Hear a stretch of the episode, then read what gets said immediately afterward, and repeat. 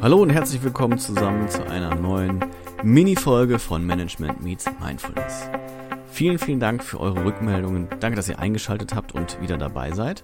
In der heutigen Folge wollen wir uns mit einer Technik beschäftigen, die kreative Problemlösungen ermöglicht.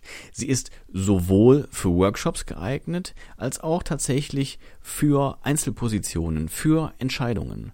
Es geht darum, wie kann man das bestmögliche Szenario spinnen und Lösungsansätze dazu generieren. Die Methode, ihr habt es schon gelesen, heißt Walt Disney Methode. Zurückzuführen ist diese Methode auf Robert B. Dills, der über den berühmten Produzenten Walt Disney seinerzeit schrieb, tatsächlich gab es drei Walls, den Träumer, den Realisten und den Miesepeter. Genau darauf fußt diese Idee. Wir wissen, dass gerade bei Teamzusammenstellungen es sehr wichtig ist, dass es eine große Diversität an Charakteren gibt, um die besten Ergebnisse zu erzielen. Da wollte ich immer schon mal eine Folge zu machen, das habe ich schon mal angekündigt und irgendwann wird auch Teambuilding und Teamrollen kommen. Versprochen. Das hier ist schon ein erster kleiner Schritt in diese Richtung.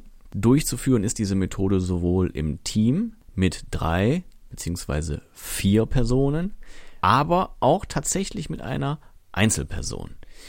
Es geht zum Beispiel darum, eine Entscheidung zu treffen, wie mache ich mich selbstständig oder erarbeite ich ein neues Geschäftsfeld mit meiner Firma und dergleichen. Es geht einfach darum, dass man ganz konkret verschiedene Sichtweisen einnimmt und die sehr konkret einfach durchexerziert um am Ende logischerweise zu einer Synthese zu kommen. Jede dieser Rollen, jede dieser Personen angelehnt auch übrigens an die Denkhüte, wem das etwas sagt, nach gleichem Vorbild funktioniert das, bekommt eine ganz klare Ausrichtung und zieht diese durch. Während wir Menschen in uns selber immer mehrere Alternativen, mehrere Sichtweisen versuchen gegeneinander abzuwägen, machen wir das hier eben aus verschiedenen Blickrichtungen. Dabei bezieht sich diese Methode auf die verschiedenen Sichtweisen, die Walt Disney bei seinen Produktionen immer an den Tag gelegt hat.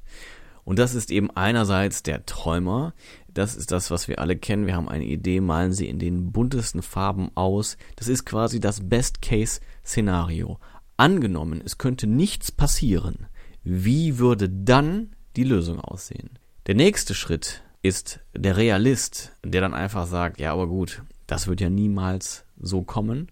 Wir müssen jetzt das Ganze mal ein bisschen bodenständig betrachten. Also er entsättigt das gerade gezeichnete Bild ein bisschen, so dass es etwas normaler daherkommt und nicht zu sehr glänzt und leuchtet in allen Farben.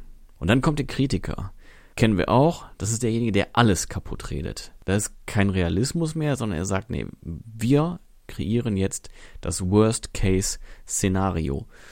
Und auch das ist eben wichtig, um zu wissen, was passiert, wenn alles schief geht, weil natürlich kann das eine Option sein. Es ist nicht die wahrscheinlichste, aber es ist eine Möglichkeit. Und dann wird sehr häufig eine vierte Person als neutrale Person, als Beobachter, als Berater, vielleicht auch als Moderator zwischen den Personen hinzugezogen. Es kann so sein, dass man eine Person quasi in alle drei vorgenannten Rollen schlüpfen lässt und die neutrale Person ein bisschen moderiert und anleitet und dabei hilft, die einzelnen Rollen einzuhalten und sie auch klar durchzuziehen, weil gerade wenn es eine Person alleine macht, tendiert man immer in die Rolle, die man am häufigsten am meisten in seinem persönlichen Denken einnimmt. Und wir alle kennen diese Person. Es gibt den absoluten Träumer, der lässt sich mit Realismus nicht erreichen. Es gibt diesen miese Peter, der ständig alles kaputt und klein redet und damit auch jeglichen Funken Hoffnung und jegliche Motivation direkt im Keim erstickt. Und deswegen ist es sehr wichtig, dass wir, gerade wenn wir es alleine machen oder in Anleitung mit einem Coach zum Beispiel, uns immer wieder in die richtige Rolle auch zurückziehen, damit wir dieses Denkbeispiel konsequent durchexerzieren können. Am Ende geht es dann eben darum, sich das anzusehen und vor allen Dingen in der neutralen oder der realisten Position durchzugehen und zu sagen, so wie sind denn jetzt die Wahrscheinlichkeiten? Es hilft natürlich nicht nur zu sagen, okay, jetzt haben wir hier eine äh, möglichst realitätsgetreue Darstellung unserer Vision, sondern vor allen Dingen sind danach die nächsten Schritte ganz wichtig, die da heißen, was müssen wir dafür tun und was könnte uns daran hindern? was müssen wir überwinden, was sind die wichtigen Schritte, was sind die Schritte, die Dinge, die überwunden werden müssen und ganz, ganz wichtig, was passiert als nächstes. Weil wenn wir uns dann wiederum auf das größte Obstacle, das größte Problem, den größten Widersacher konzentrieren und uns nur darauf konzentrieren, wie wir das überwunden bekommen, vergessen wir, dass wir in der Zeit schon viele, viele kleine Gewinne, auch Quick Wins, hätten erreichen können, die uns wiederum motivieren und Kraft geben und die uns auch zeigen, dass wir richtig sind. Gerade für die Durchsetzung möchte ich dann jetzt nochmal kurz meine Folge Fail Fast hier an der Stelle erwähnen, hört es euch nochmal an. Dann sind wir jetzt aber schon wirklich in der Umsetzung, also nach dieser Methode.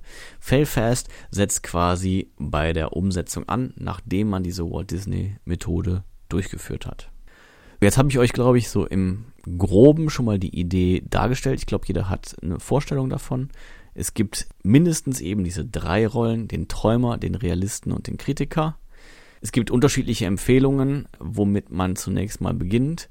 Meiner Erfahrung nach ist es am besten zunächst mal zu träumen, weil die anderen Positionen dann sich negativ auch auf den Träumer auswirken könnten. Und ich finde, das Wichtigste ist, dass man erstmal in den buntesten Farben ganz verrückt träumt. Das Kaputtreden ist immer einfach, aber wichtig ist zunächst mal das volle Potenzial zu entfalten und das heißt zu träumen barrierefrei. Und wenn es dafür nötig ist, in diesem Traumszenario die Schwerkraft außer Kraft zu setzen, ja verdammt nochmal, der Realist wird es nachher schon wieder richten. Also denken wir erstmal einfach out of the box, wie es so schön immer heißt. Also, Fazit. Walt Disney Methode, ein Ansatz zur Erstellung kreativer Lösungen, zur kreativen Problemlösung, die eben diese verschiedenen Sichtweisen abbildet. Am Ende des Tages muss dann eine Synthese gefunden werden. Ein Beispiel, auf das man sich in der Gruppe committen kann, wenn es mit mehreren ist. Oder ein Beispiel, ein Fall, ein Case, however, den man als Einzelperson so unterschreiben kann, wo man hintersteht und sagt, das finde ich gut. Da ist noch was Motivation und Ansporn bei. Der Träumer ist nicht komplett zerlegt und widerlegt. Aber wir haben auch rausgefunden über den Kritiker und den Realisten, was es für Hürden gibt, was es für Aufgaben gibt. Und daraus leiten sich eben die Handlungsempfehlungen ab. Heißt, was ist zu tun, welche Hürden gibt es zu überwinden und wie machen wir das, in welcher Reihenfolge und vor allen Dingen, was ist der erste bzw. der nächste Schritt. Das war's für heute. Ich hoffe, ihr konntet wieder was mitnehmen. Lasst uns Feedback da auf allen Kanälen, auf allen Plattformen. Schreibt uns eine E-Mail mit Feedback mit euren Wünschen an die info at m-x-m.net. Ganz wichtig, net, nicht de. Hm. Bleibt dabei, folgt dem Kanal. Ihr merkt, wir sind jetzt wieder ein bisschen regelmäßiger unterwegs und das ist auch mein Anspruch. Wir freuen uns, dass ihr dabei wart. Ich sag auf Wiederhören und bis bald. Mein Name ist Philipp und das war Management Meets Mindfulness.